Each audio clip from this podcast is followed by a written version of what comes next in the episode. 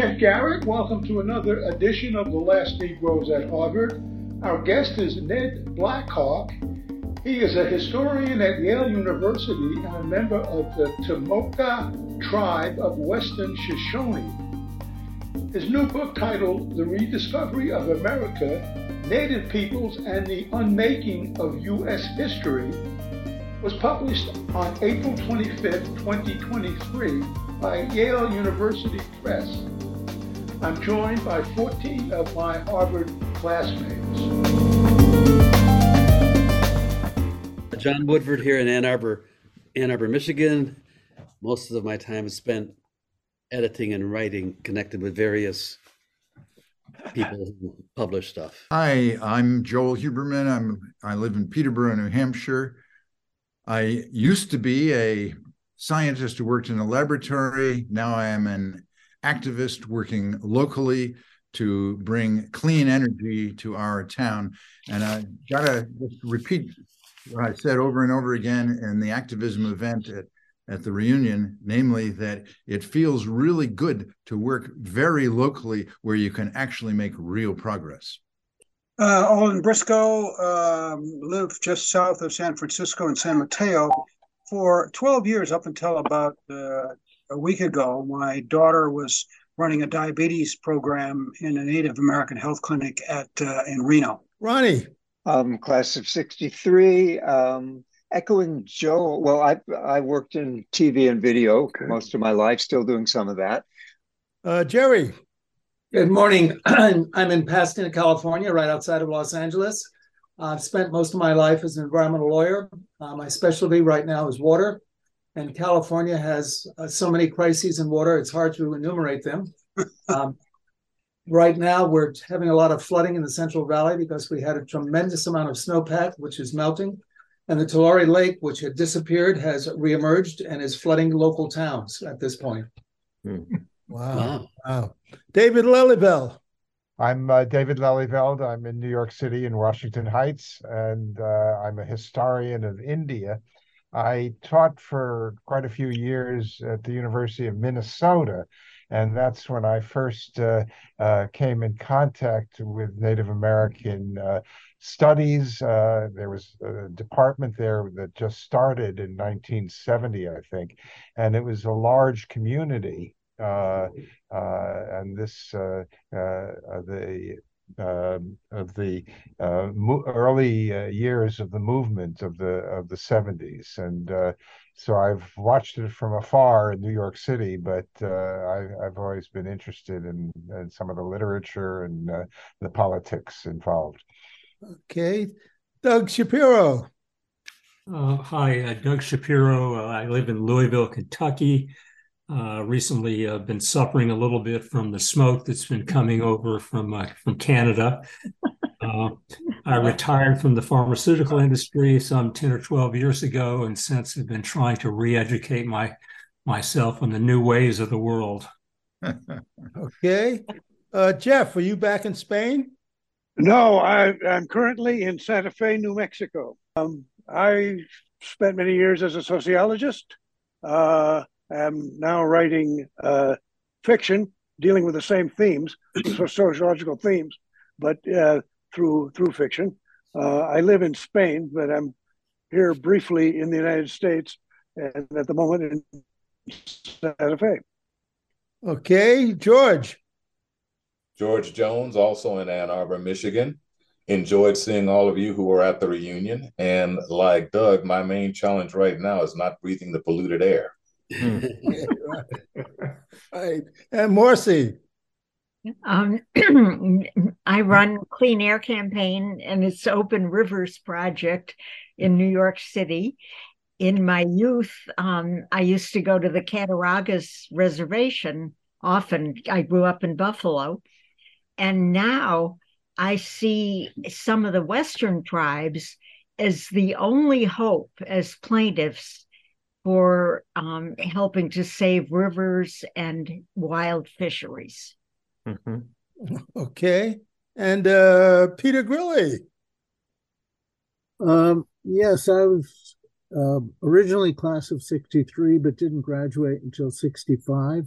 I took a couple of years off to study in Japan, where I had been raised, and I spent most of my career involved in Japanese studies or U.S. Japan cultural relationships, um, and also spent a number of years uh, running something called the Japan Project at uh, uh, public television. Mm. I've also been a filmmaker. Um, I'm not so familiar with Native American history, and I'm really looking forward to the discussion today. Okay. David McGregor. Hi, David McGregor from Queens. I'm class of 63. Um, sorry not to have been able to join everybody at the reunion, but I'm certainly glad to be here today and look forward to hearing from Mr. Blackhawk. Okay. And David Allen. 60. David Allen in Concord, Mass. Um, business academics, but uh, recent decades had a bit of a culmination here at their reunion, especially looking forward to today's discussion. Yes, my uh, education on the topic needs to come forward, and I'm looking forward to it. Okay, Anne. Hi, uh, I'm in. P- uh, I'm not in Peterborough, New Hampshire right now. I'm in Greenfield, where, where our summer place is. I'm a retired academic librarian and a climate activist. But right now, the uh, there's a guy here who's chipping up wood from all the things that fell during a big storm we had in the winter, and I may just come and go. But um, I'm happy happy to happy to be here. I just hope I don't miss too much. okay.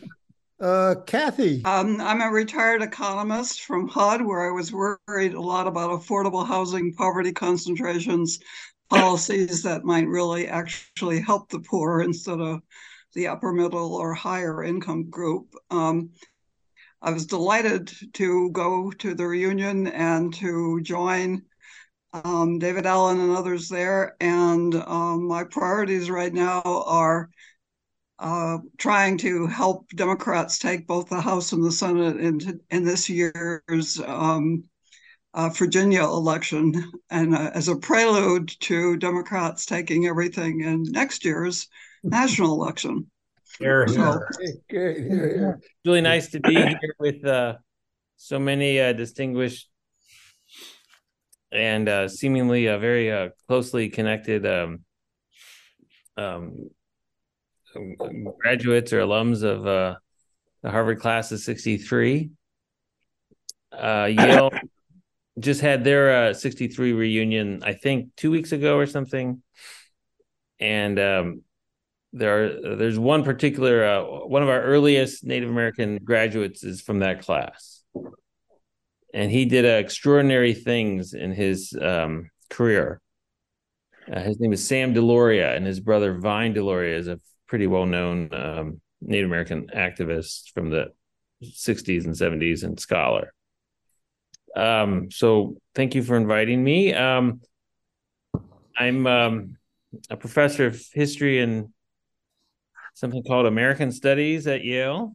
Um, I've been here for 14 years now and taught previously for 10 years at the University of Wisconsin at Madison. Um, I decided at a young age to become a Native American historian at a time when there were not many uh, teaching in higher education at uh, the kind of leading institutions. So uh, much of the field, as somebody mentioned um, uh, from their time at Minnesota, yeah, is rooted in uh, many Western American schools. and so I, I, have graduate training in uh, in at the University of Washington and at UCLA before that. Um, and I've been teaching and writing about Native American history for you know most of my adult life um, since since '99 and it became really apparent to me at some point that uh, we really could use a kind of single volume uh, interpretive synthesis of the field or kind of a um, an overview. And so that's what the, my new book is called, The Rediscovery of America. I'd encourage everyone to uh, look at it if you have interest in the subject. It is pretty extensive in its uh, range and subjects.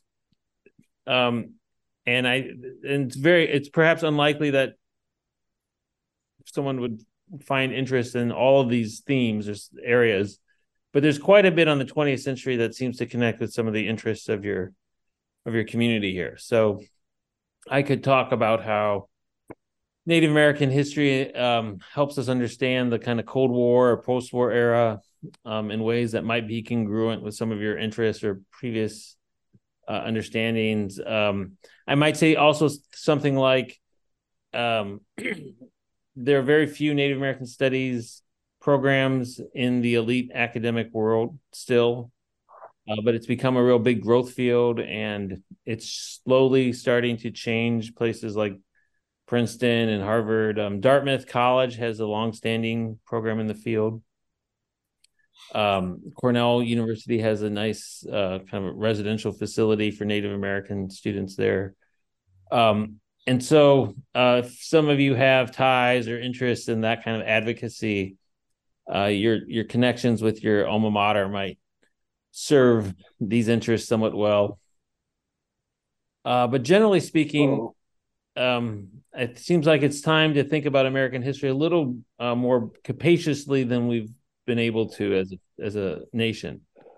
Um, and I have, a, I have a new um, piece I'm trying to get into a newspaper around the Fourth of July that asks us why um, and how our declaration has the term merciless Indian savages in it and what that really means. And so um, that's drawn largely from chapter five of my new book, which is on the American Revolution or the origins of the revolution.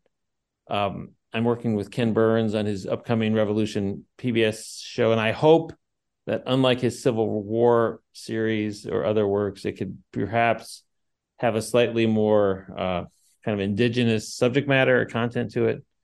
Um, and so those are the kind of things I am interested in and things I do. Mm-hmm. I, I had a lot of maps made for this book so that people could kind of see more clearly the contemporary reservations within the United States, um, see some of the kind of global dimensions of some of the conflicts, like the Seven Years' War, which preceded the American Revolution.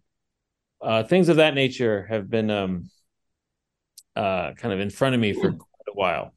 There's a question there. Yeah. Uh, what, what, was that phrase about the savages? What was the source of that? Where was that? Where was that language? It's in the something called the Declaration of Independence. Oh, I didn't even see that part. Yeah, I mean, would you read? Very, very few people ever read it or know much about it. Yeah. yeah. Would you say? Would you extend the quote so and contextualize? Okay. Why yeah. don't I put it in the? Um, oh, that'd be great. Thank you. Uh, since I'm it's working, one, the, it's one of the things that the king did. He has released the terrible savages against us, or something like that. Huh. It's all the king's fault. I'll even give you a, little. Uh, I'll give you a little heads up of what I, a little. Um, yeah. Here it is. Uh, so, the um, chapter five is about this interior world that forms throughout the 17 late 50s and 1760s and uh, particularly around uh, the kind of headwaters of the ohio river uh, the french empire attempted to keep british traders from coming into the region. And that sparked the first conflict in this war called the seven years war which is often referred to as the french and indian war. Right yeah and uh, the French fort was called Duquesne. And the English tried to take it in 54 with George Washington. They mm-hmm. tried again in 1755 to take it with General Braddock, who, who got killed. And those two conflicts are the first opening theaters in the Seven Years' War, which ultimately uh, extinguishes France's claims to North America. This is in the 1750s and 60s and as the English conquer French forces and fortifications, they begin settling the region as well. And there's this dramatic, you know, and several, a couple of you, I think, are in Michigan um, and know that I'm from southeastern Michigan. I grew up in Detroit, Michigan. there's this dramatic conflict that happens at the in the end of this war. And so the, the best scholar on the subject, I could go find my copy of the book, um, is a guy named Fred Anderson, who wrote a book called Crucible of War, in which he, which he says the war opens essentially with these British attempts to dislodge the French fort at Duquesne, and it closes after the Treaty of Paris in 1763 with a renewed rebellion in the interior by Indian peoples who are unhappy with the British. And they burn down many of the British forts and they basically lay siege to them. And a new war essentially erupts, known as Pontiac's War, in the summer of 1763. And that's in many ways the beginnings of the end of the British Empire in North America.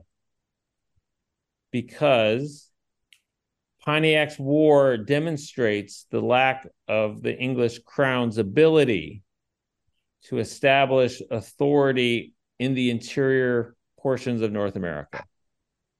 Mm.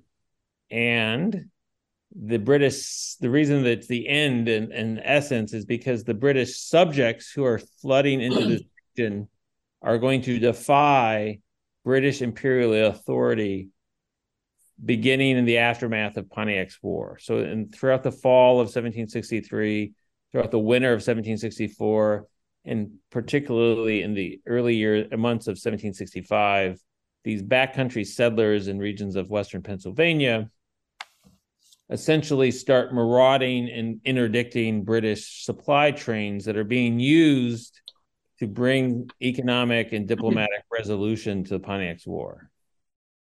And these settlers think that there's there there should be no um, essentially peace ever offered to native peoples that they are the enemies of mankind as they call them and they have a kind of visceral hatred of native peoples because the previous war had been so destructive.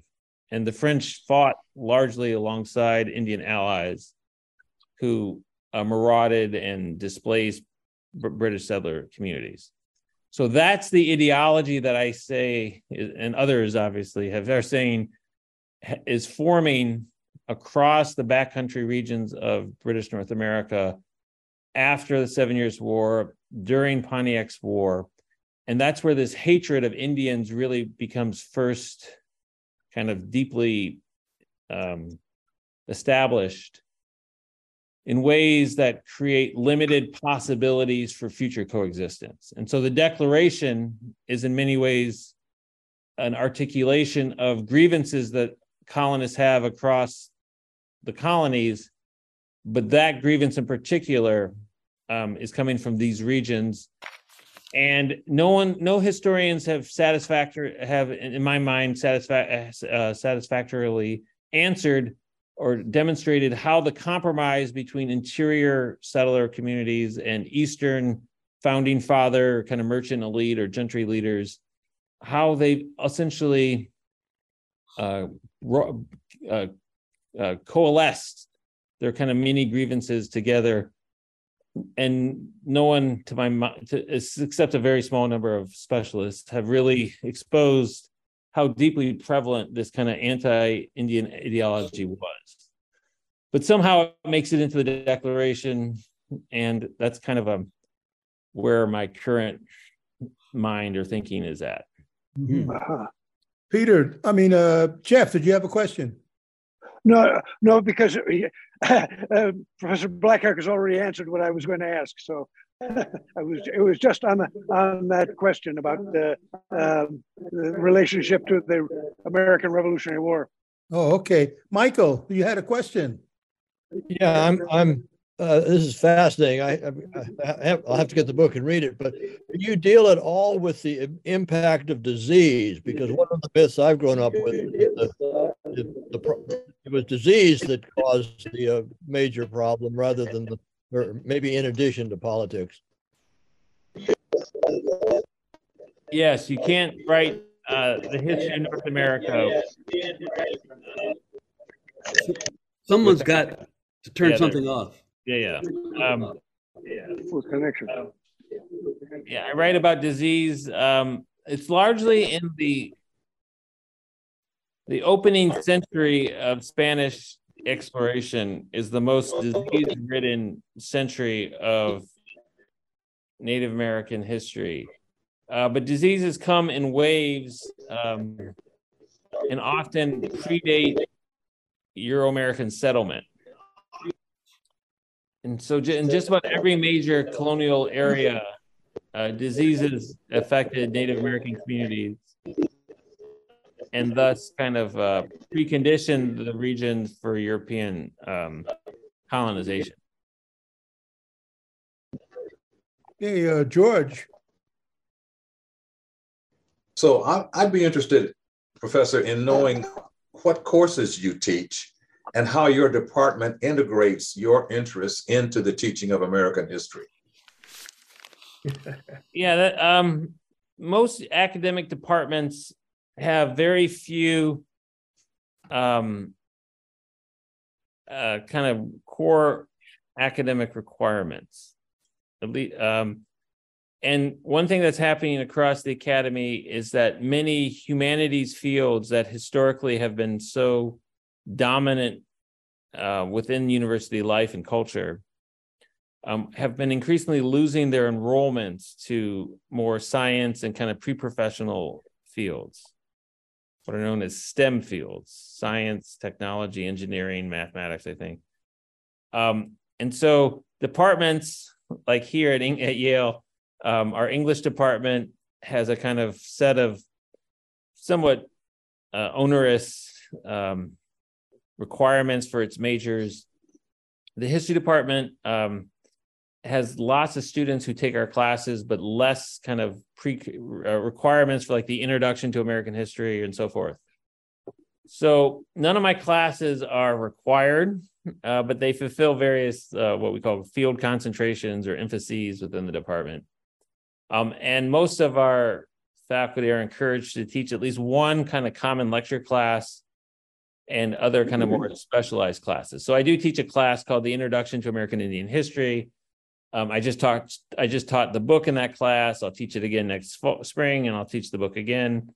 Um, that's kind of my bread and butter lecture class. If and I teach specialized classes in American Indian law and policy, uh, a class called Writing Tribal Histories, where all the students have to write a tribal history of some form, um, and uh, something called Indians in the Spanish Borderlands, which is a reflection of my earlier work on the mm-hmm. early American West. So uh, and Santa Fe, for example, is at the center of much of that narrative. Um, and so I'm very pro. I spent a year living and researching in Santa Fe for that project. Um, so it's been, you know, it's I actually love, you know, all the kind of facets of Native American history. Um, and my colleagues here kind of have allowed me to develop whatever I'm interested in doing. But it's been a hard struggle because American history has become so, and other fields have become so specialized. Um, and in a sense we, we're learning more and more about less and less. And they'll kind of unifying unifying uh, kind of themes of american history. Freedom slavery liberty um, economic expansion um, you know the growth of the federal government um, we're, we're we've kind of lost track of some of the kind of unifying themes and have a kind of you know this kind of heterogeneity or this incredible diversity of fields and interests. Um, and so Native American history had, kind of has has been growing, but hasn't been like sufficiently integrated into the kind of common core narrative. And so, for example, Harvard was pretty late in this game, and uh, recently um, I was in some disagreement with one of their prominent historians named Jill Lepore, who wrote this famous book called uh, "These Truths About American History," and I yep. I published. a four to 5,000 word critique of that book in the American Historical Review for its lack of attention to Native Americans, because it really doesn't have any sensibility of the subject. Um, and so uh, that's just one example. Eric Foner at Columbia is another very famous American historian who has written extensively about the 19th century without really ever attending to the subject of Indian land loss or ethnic cleansing or the removal process of Jacksonian America or the kind of centrality of the federal government's growth over the West as a kind of central feature of the rise of the uh, federal government. Um, uh, very few Civil War historians like Foner or someone like Ken Burns earlier, whom I mentioned, um, think a lot about the West as a scene of the Civil War. And so one of the kind of revelations to me was that in the spring of 1861, as the federal government is mobilizing its army to bring the South back into the Union, uh, they're also subsidizing federal militias against Indians in places like California. And so one could make the claim, as I do, that these are the first casualties of the Civil War. Are Indian peoples killed by federally funded state militias, uh, federally funded militias in this in states like California?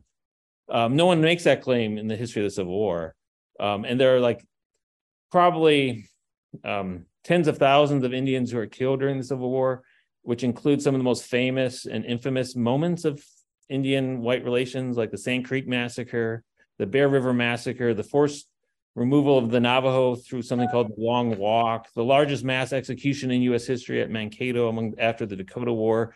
These are all chapters of the Civil War that no one generally brings into the narrative except Western historians like myself. So the intention of this book and the intention of the work I do broadly is to try to bring Native American history into uh, par- uh, into pre-existing paradigms of American history in order to refashion them and to say things like we have more than one like original sin in this country, uh, which is the kind of nomenclature that many con professors use to describe the Constitution's inability to deal with slavery. And Lepore says the same things about the Declaration that you know it's it's colossal failure she says is its inability to stop to stop growing critiques of slavery as an institution she doesn't say anything about the vilification of indians in the declaration that in many ways is an insight or is a kind of a legitimization of violence you know against native groups mm-hmm. so mm-hmm. we as a country maybe are now reaching a point where we can have a national conversation about these subjects but it's just taken a very long time and yeah. so right. uh, i'm happy David, to keep uh, talking about this. David Lelyveld. Yes, I'm sorry my uh, video doesn't work. I want to bring up, uh, and I think you have a lot to say about it, uh, the concept of America. Uh, you really, uh, what you were speaking about is the national history of the United States of America. Right your own work is on borderlands. Uh, and uh, of course, uh, you were talking earlier about 18th century and what is now Canada and, and such. And I'm wondering to what extent uh, you can think of a field of uh, uh, Native Americans in the in a larger sense, and con- contrast what the national history of the United States is compared to uh, the uh, histories of uh, different Native American uh, uh, nations uh, that cross borders and how they how they've been treated in specifically in Mexico and and Canada, but more more broadly, I guess the whole field of what might be called indigenous studies that's a big question. yeah, yeah um, but you know, it may it may say. be helpful to know that there is a growing field that thinks of these subjects across national histories. Mm-hmm. Indigenous studies. We now have an academic association, which actually was heavily influenced by the uh, University of Minnesota's faculty in this field. Um, that's why it's really important to build institutional commitments to these subjects is because they can yield uh, the kind of uh, accompanying infrastructure or courses or faculty uh, you know there's um, there's there's a kind of nice symmetry sometimes between institutional presence and intellectual growth and transformation. So um, the indigenous experience, so to speak, um, is something that has helped bring into into um, into being a paradigm known as settler colonialism, which tries to think about the kind of shared history of colonial experiences by indigenous peoples across particularly English Commonwealth uh, communities or settler societies, the United States, Canada, Australia, New Zealand, to a lesser extent, South Africa. Um, and that kind of paradigm has been really quite generative. Um, I take some issue with some of its emphases in the introduction to my book because I think uh, we have lost sight of how, in fact, central Native American agency has been to the structuring of American mm-hmm. history and society. uh, settler colonialism kind of reinscribes the centrality of the settler as a kind of historical subject, uh, and kind of sometimes has a corresponding diminishment of indigenous you know influence or power or agency that um, i think is a little paradoxical. So um, it's a really great question. Um, it looks like yeah there's a whole range of questions kind of starting to percolate. I don't know um, you know how long uh, we may go but i'm happy to keep talking uh, right, maybe Doug, maybe some of the questions could be asked in um, sequence or something and then we could uh, All right, Doug, Yeah. go ahead. Um, yeah, so I have a, a question that uh, may not exactly fit in with uh, the sort of academic uh, kinds of issues that that we are generally uh, in, involved with on, in these kinds of discussions. But uh, I grew up in, in Texas. I consider myself to be a Texan at heart. Uh, one of my favorite uh, authors is a, a kind of quasi comic novelist named Larry McMurtry. Uh, he has written a number of things that are pretty well known, uh, including a, a big novel called Lonesome Dove and so forth. Uh, and uh, some of McMurtry's uh, characters are uh, were Texas Rangers, and he describes a number of uh, uh, encounters that uh, these uh, Texas Rangers had with uh, certain uh, Indians uh, in the Southwest uh, that, that were kind of more or less uh, at war with uh, white settlers and so forth. And my question is that I was shocked in reading his some of his novels that he describes some incredibly brutal tortures that uh, some uh, of the Indian uh, warriors would inflict upon uh, white people that they captured. And these things have always bothered me because they were they, they were very brutal. And so my question is, I don't know if you're familiar with McMurtry's uh, opus or not, but um, does his, these descriptions of, of these kind of tortures did, did that fit in with any of the the kind of uh, southwestern uh, Indian tribes? Uh, is there any reality to that, or is this just uh, you know something that he dreamed up uh, for his his sort of comic novels? Um, I'm less familiar with McMurtry, but you probably may know that someone like Cormac McCarthy has similarly themed uh, portrayals of Native peoples in a book like Blood Meridian. Um, Yeah. McMurtry um, was a reviewer for a history book by one of my colleagues called The Comanche Empire, which uh, won a bunch of prizes about 12 years ago, um, which is about this period um, I'm I'm kind of known as the guy who studies violence. So my first book is called Violence Over the Land, and my, this new book has a lot of violence in it too. Um, and so I I'm actually really um, interested in these themes because they allow us to see this history in a slightly more kind of contextualized way. And so it's hard to abandon some of our what we might call anthropological sentiments, which have been you know you guys are you know the members of the class of 63 are you know kind of eh, eh, you know representative of a kind of generation who was taught certain pedagogies in high in in school and kind of you know you came of age during the cold war you know there's a kind of triumphalist kind of celebration of america that often had native americans as kind of simplistic kind of antagonists you know you may have watched like the cowboy movies of the 50s Yeah. um, Lone Ranger and Tonto. And so, for example, um, in 1959, seven, the- I think the year um, you all graduated high school, or many of you did, uh, Right. seven out of the seven out of the most uh, seven of the ten most popular shows in America on television were westerns, and we've kind of lost sight of how central that kind of paradigm and genre has been for articulating the story of America.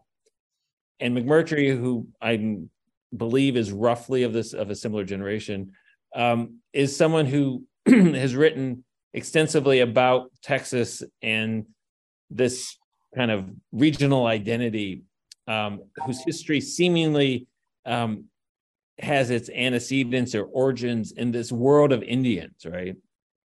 And so the Texas Rangers, um, um, there's a lot of debates right now about what to do with like the 19th century glorification of Texas um, um, individuals who were, you know, often perpetuating similar types of practices, if not as brutal. What I would say to this is you can't understand what's happening in the 1830s without or 1820s or 1840s without knowing what happened in the 1720s and 1730s and 1740s and i'm a guy who's spent like you know several years of my life um, kind of going through this archive around certain groups. And i so i know the comanche history very well. Um, i know the history of northern new mexico um, and what i would say is none of these groups had the capacity to uh, uh, conduct violence in the ways that they ultimately uh, uh became known for hmm. They didn't have the mobility. They didn't have the technologies of violence. And perhaps most importantly, they didn't have the motivations. So where did all that come from? And this yeah. is the big missing question in America is what happened to America when Europeans arrived? Not what happened to Europeans in America, which is an important story, but what happened to the continent and its original inhabitants. That's the kind of cauldron of transformation and disruption that many scholars, myself included, have been kind of exposing for the last generation or two. And what we see is that, for example, the Spanish, um, you know, these are the opening chapters of the new book. Um, the Spanish and then the British and then the French, they're all doing, and the Dutch to a lesser extent, they're all doing certain types of disruptive practices that have extraordinarily far reaching con- consequences. If it's not just disease introduction, it might be the introduction of economic dependency for trade goods. It may be the introduction of military uh, kind of technologies of violence for um, incentivizing warfare. Maybe in the introduction of captive raid trading, you know, of the enslavement of other peoples. And in certain certain scholars, you know, I, don't have a lot about the Southeast in this book um, to its defense, perhaps, but there are certain scholars who've exposed that more Native Americans were trafficked out of the Americas than African people were brought into the Americas for the first long century of following following Spanish contact. A place like the uh, Charleston actually had more Indians exported from 1670 at the time of its founding to 1715 than they had wow. Africans imported. So this whole century and a half of the first like you know period of the post-Columbian world, we have to kind of understand in order to understand these subsequent histories. So I know this is kind of a long response, but when I started kind of thinking about how to do this, some of you, um, at least one of you is in Santa Fe, maybe some, some of you have been there. And many of you are from California, Southern California in particular. There's this kind of romance, and to a lesser extent, perhaps in Texas, there's this romance about Spanish missionization. All fourth grade uh, students in California have to create a mission as part of their kind of social studies curriculum. They kind of construct used, used to be out of sugar cubes. These kind of glor- glorified, you know, uh, models of what civilization looked like in colonial uh, California.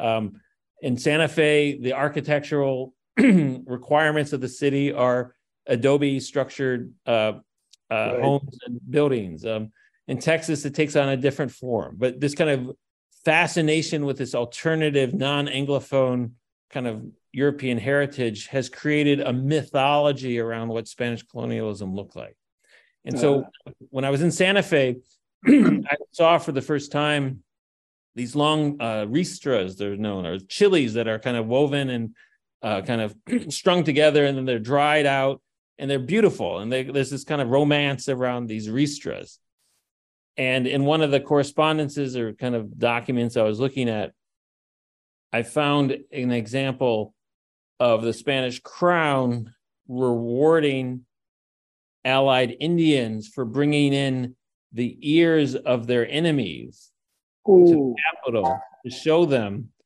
as, as, proof of their decimation of these other native peoples. Those ears then were subsequently strung together and hung from the governor's palace in Santa Fe, which is the oldest building in Western North America, or at least oldest European. Oh. So that image mm. stuck with me, and it kind of opens the scene of the my first book. But I think it helps us kind of remind ourselves that subsequent Native American actions or violent behaviors were not intrinsic to their societies, but products of a transformation unleashed upon North America by European arrival. Wow. Whoa. Holden. Impressive. Um, a couple of comments and a and a uh, sort of question. Um, first, um, on all those cowboy shows that we saw in the 19 in 1959, all those cowboys were white, which I don't think reflects history. But anyway, second comment is that there was some surprise that the Declaration of Independence didn't uh, talk about slavery. Uh, do we know who wrote it? Well, Jefferson, you know, exactly. He, he, does try to put in some. He's very, you know, it's a longer conversation, and I'm not like the, yeah. the perfect specialist for this conversation, but he does try to get some kind of wording about limiting, um, uh, the the the, the practice into the Declaration is yeah. unable to, and then the Constitution it becomes another kind of in inability, um, uh, an irresolvable conflict. Um, and Lepore covers that really well. That's the kind of the the, the one in certain ways the tragedy of American history is that we've come to know so much about certain features of our national narrative that we don't quite realize that we have kind of created a hermetic around it that can't like dislodge certain assumptions very very clearly. And so lepore writes beautifully as does Foner about some of the most central enduring challenges of american you know political and uh, if not so uh, history more broadly. Um, but they just but i'm trying to say there are other tragedies that are also shaping and informing them. Um, wish me luck. Yeah marcy um, have you thought about or written about um, what models of tribal organization and practices might be worth trying to emulate in smallish communities today? Um, the second half of this book, the first, there's 12 chapters, each of which is about 40 or pages or so, 50 type pages. Um, the first half of the book goes to the Constitution. The second half goes since the Constitution. And it's in the second half of that book that you could perhaps begin to find some familiarity or kind of overview of what the federal government's relationship with tribal communities looks like. It's not usually a pretty picture, but it does include moments of engagement and recognition that are surprising and often uh, unanticipated. The federal government's relationship with tribal communities rooted not in the Declaration, but in the Constitution, um, shows how certain founding principles of bilateral recognition between the federal government and Native Americans evolves over time to create a totally distinctive form of US constitutional doctrine and practice called federal Indian law. And it sits partly because we don't quite understand it, it sits often in conflict with other constitutional principles and um, practices, particularly those over individual rights. And so I'm involved with some legal advocacy groups and initiatives to try to kind of uh, remind often court officials or at least their clerks that there is a history behind these distinctions that should be further understood and recognized and that is that the Native Americans have less have been much less interested in citizenship within the United States than they have been in autonomy for their communities. And so that autonomous kind of authority, which we might call American Indian sovereignty, has enabled tribes recently because of their efforts, because of their advocacy, because of their activism, that that sovereign authority has expanded dramatically since the Nixon uh, era into this kind of incredibly almost flourishing world of Na- Native American economic and political development. Tribes still remain the poorest communities in the United States, but many, particularly because of their gaming initiatives, have become multi billion dollar entities who have been building museums and doing eco environmental restoration, all kinds of practices. And so th- there's a great book called Unlikely Alliances about how tribal communities and rural communities have come to see that tribal sovereignty, in fact, benefits rural communities as well. And through employment and through uh, environmental protections and forms of anti corporate extractive practices. Um, so, Native American uh, uh, sovereignty is in many ways one of the kind of um, clearest models for localized self-governing uh, practices that are able to withstand sometimes heavy duty corporate or um, multinational um, influences. This isn't always that hasn't always been the case, of course, because tribes got clear cutted, their oils got stolen, their uh, uranium and coal were taken, um, and there have been massive lawsuits about the federal government's complicity in these practices. Um, their grazing lands were used by non-Indians, so um, it's not a, ha- a, happy history essentially, but it's one that this uh, field kind of helps uh, kind of illuminate, and perhaps because of your interest in rivers and waterways, is worth kind of um, uh, delving into. Mm-hmm. Joel. Yeah, you you've well. First of all, I want to thank you for this really really interesting uh, description of your work and your book. I'm going to purchase it and read it. I'm also going to find that book that you just mentioned, Unlikely Alliances.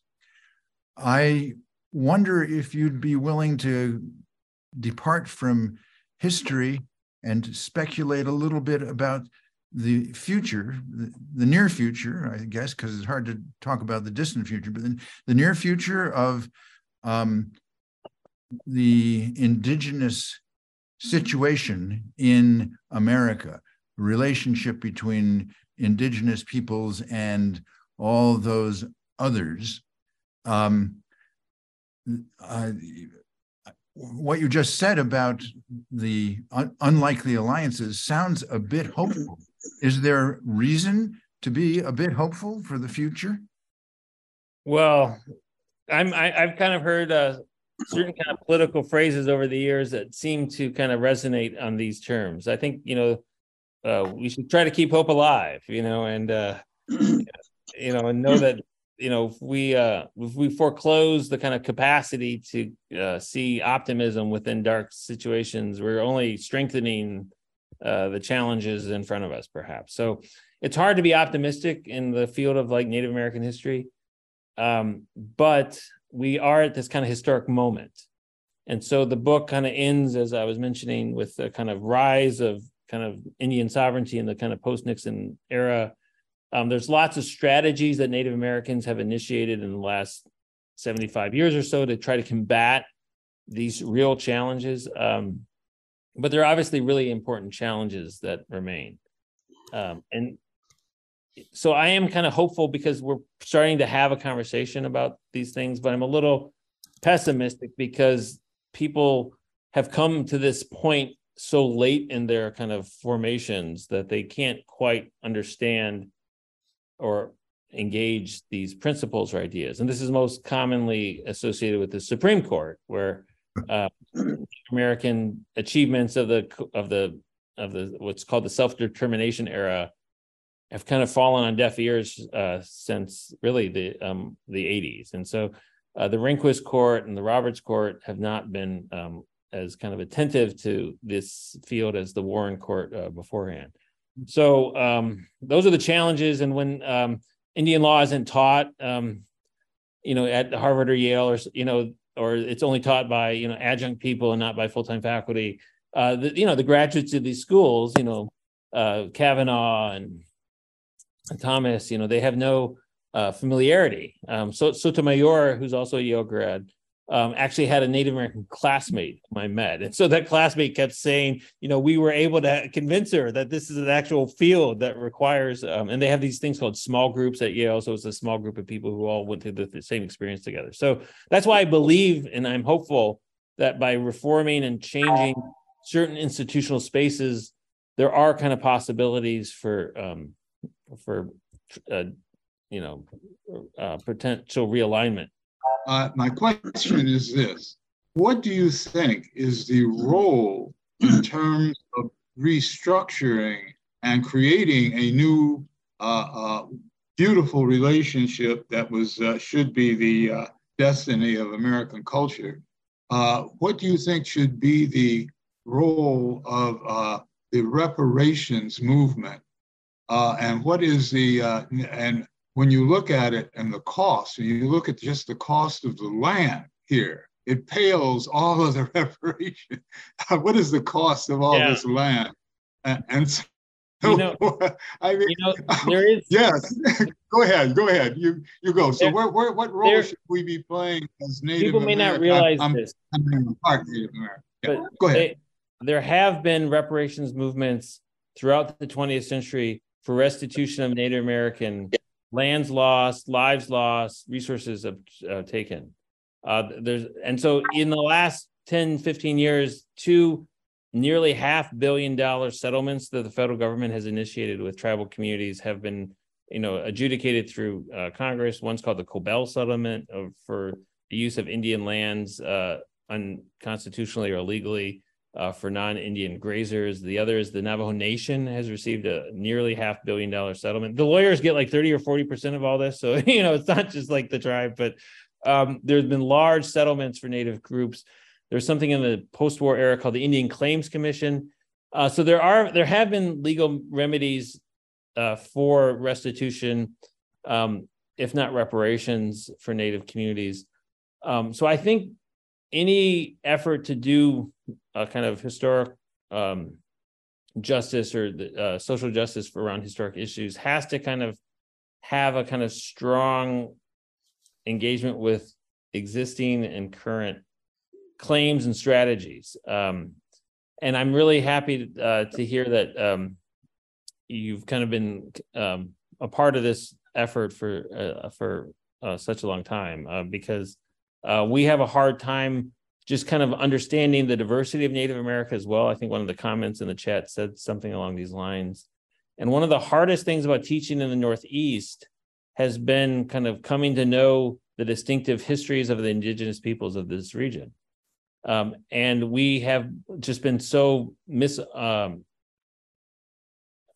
like poorly established to understand that within the 13 original colonies they didn't have the same sets of treaty relationships or reservation establishments.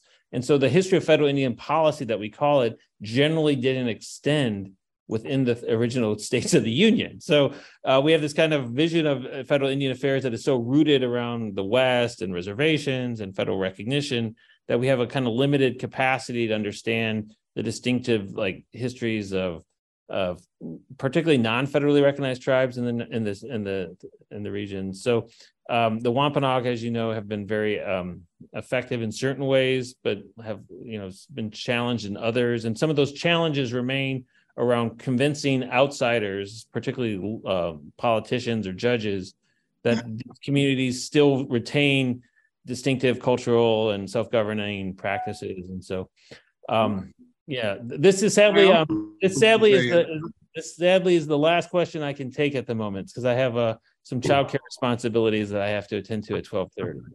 Okay. okay.